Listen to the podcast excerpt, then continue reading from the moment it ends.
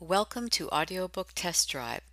In today's episode, we are featuring an excerpt from Futanari Moans and the Mummy's Hand, written by Sally Bend. Ride along on a wild pulp futa adventure.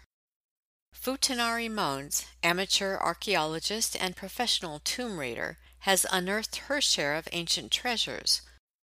With her only weapon the swollen, dripping appendage strapped to her thigh, Moans journeys across the Middle East, dodging traps, scarabs, and undead creatures while battling foes from home and abroad, all in pursuit of a forbidden relic that will unlock the key to her Futanari transformation and give her the power to reclaim a future denied her by one government's shocking betrayal. It's a frantic scramble to an explosive climax a deliciously messy finish dictated by the magic of the mummy's hand. A pulp futa adventure, complete with the taboo side of monster erotica, this introduction to the world of Futanari Moans is superbly silly and scandalously sexy. And now for your listening pleasure, an excerpt from Futanari Moans. The lithe, feminine figure scrambled into the shadows of the sand scoured jeep and waited. She couldn't make out what the guards were saying. Her Arabic had never been very good, but the shape of their assault rifles, silhouetted against the fiery sunset, required no translation. The small pyramid behind them might have been of minor importance, at least compared to those of Giza, but it was still a historical site and Egypt was still a country under siege. Security everywhere had been increased since the coup of a few years back, and the authorities had never looked kindly on tomb robbers to begin with.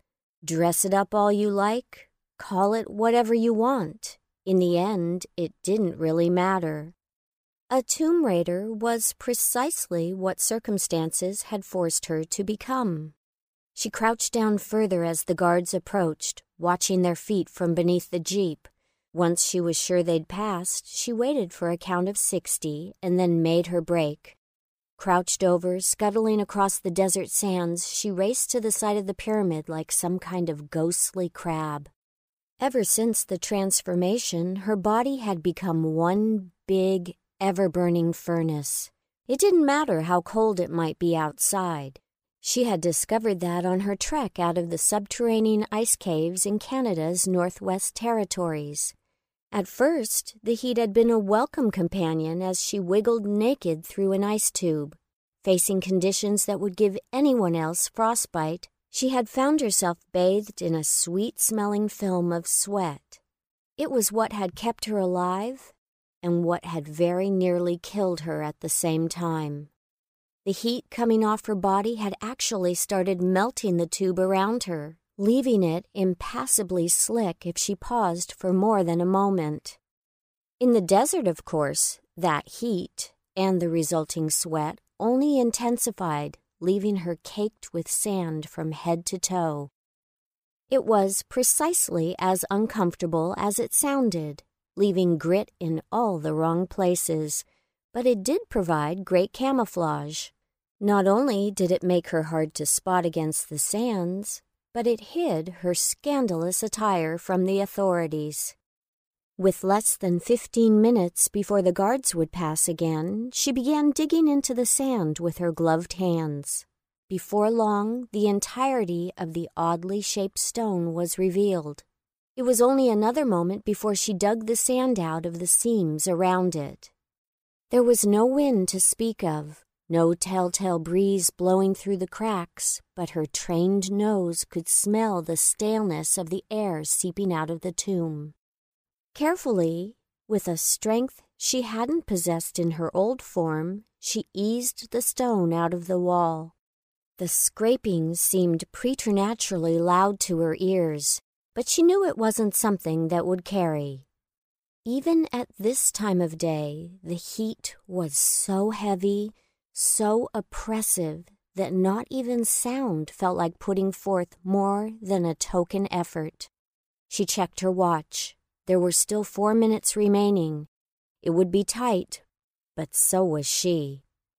Two long, slender legs slipped into the hole, their toes pointed into the darkness with a ballerina's precision.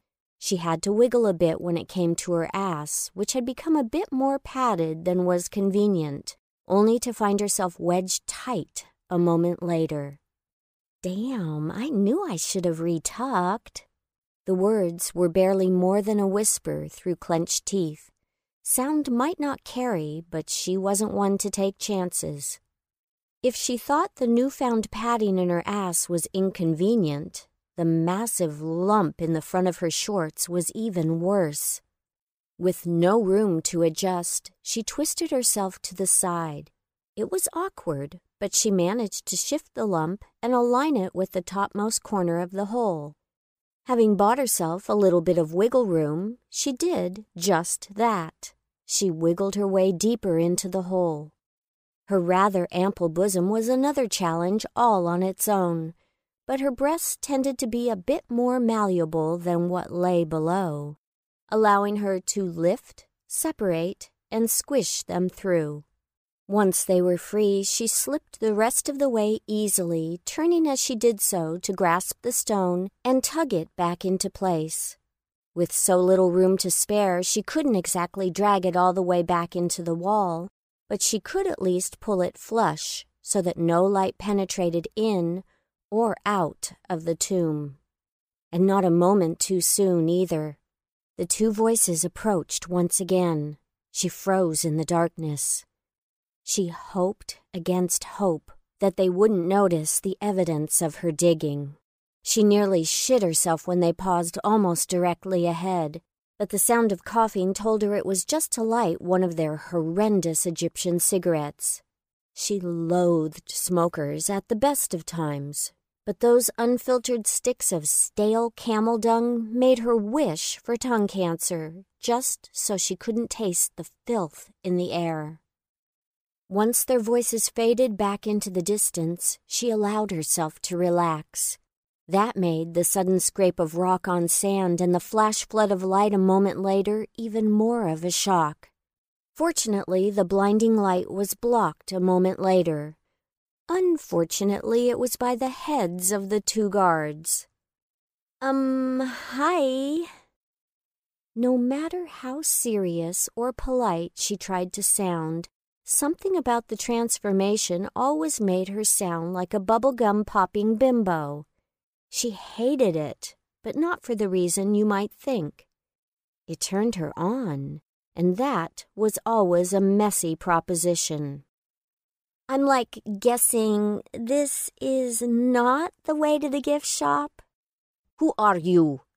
His accent was horrible, but the bearded head at the right at least spoke English. How did you get in there? He growled through clenched teeth, the disgusting cigarette still clamped between them. What are you doing? um. She giggled despite herself. The dampness between her legs told her it was time to slurp and swap. You're not going to believe this, but I'm Futanari Moans, and I'm here on a government sanctioned dig. I'd show you my papers, but I'm afraid I lost them along with my satchel earlier. The other head snarled, hatred evident in his voice. We have heard of no such dig. He spat the words out with angry precision.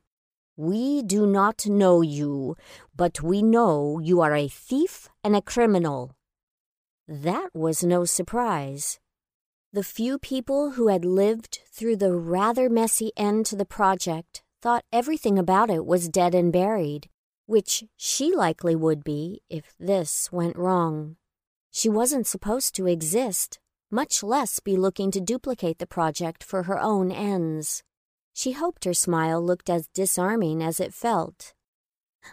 Um, kinda the same thing, don't you think? He looked confused, but the other head hawked a gob of camel dung tobacco her way. Today is your lucky day. We do not feel like paperwork, so we are not going to arrest you. She sighed. It was all too clear where this was headed. Do not worry, we will do a good job of cleaning up your mess. It will be like you were never here. There was no point in protesting. She watched as they forced the stone block back into place. All the way this time. Despite it all, she was grateful for the darkness once again. She couldn't really hear them shoveling the sand back into place, but her imagination was all too keen to imagine the sound for her. Not that she had really counted on coming back out this way, but that sliver of doubt was now a certain negative. We hope you enjoyed listening to this excerpt from Futanari Moans. If you would like to hear the entire audiobook, it can be purchased at Amazon.com, Audible.com, and iTunes.com.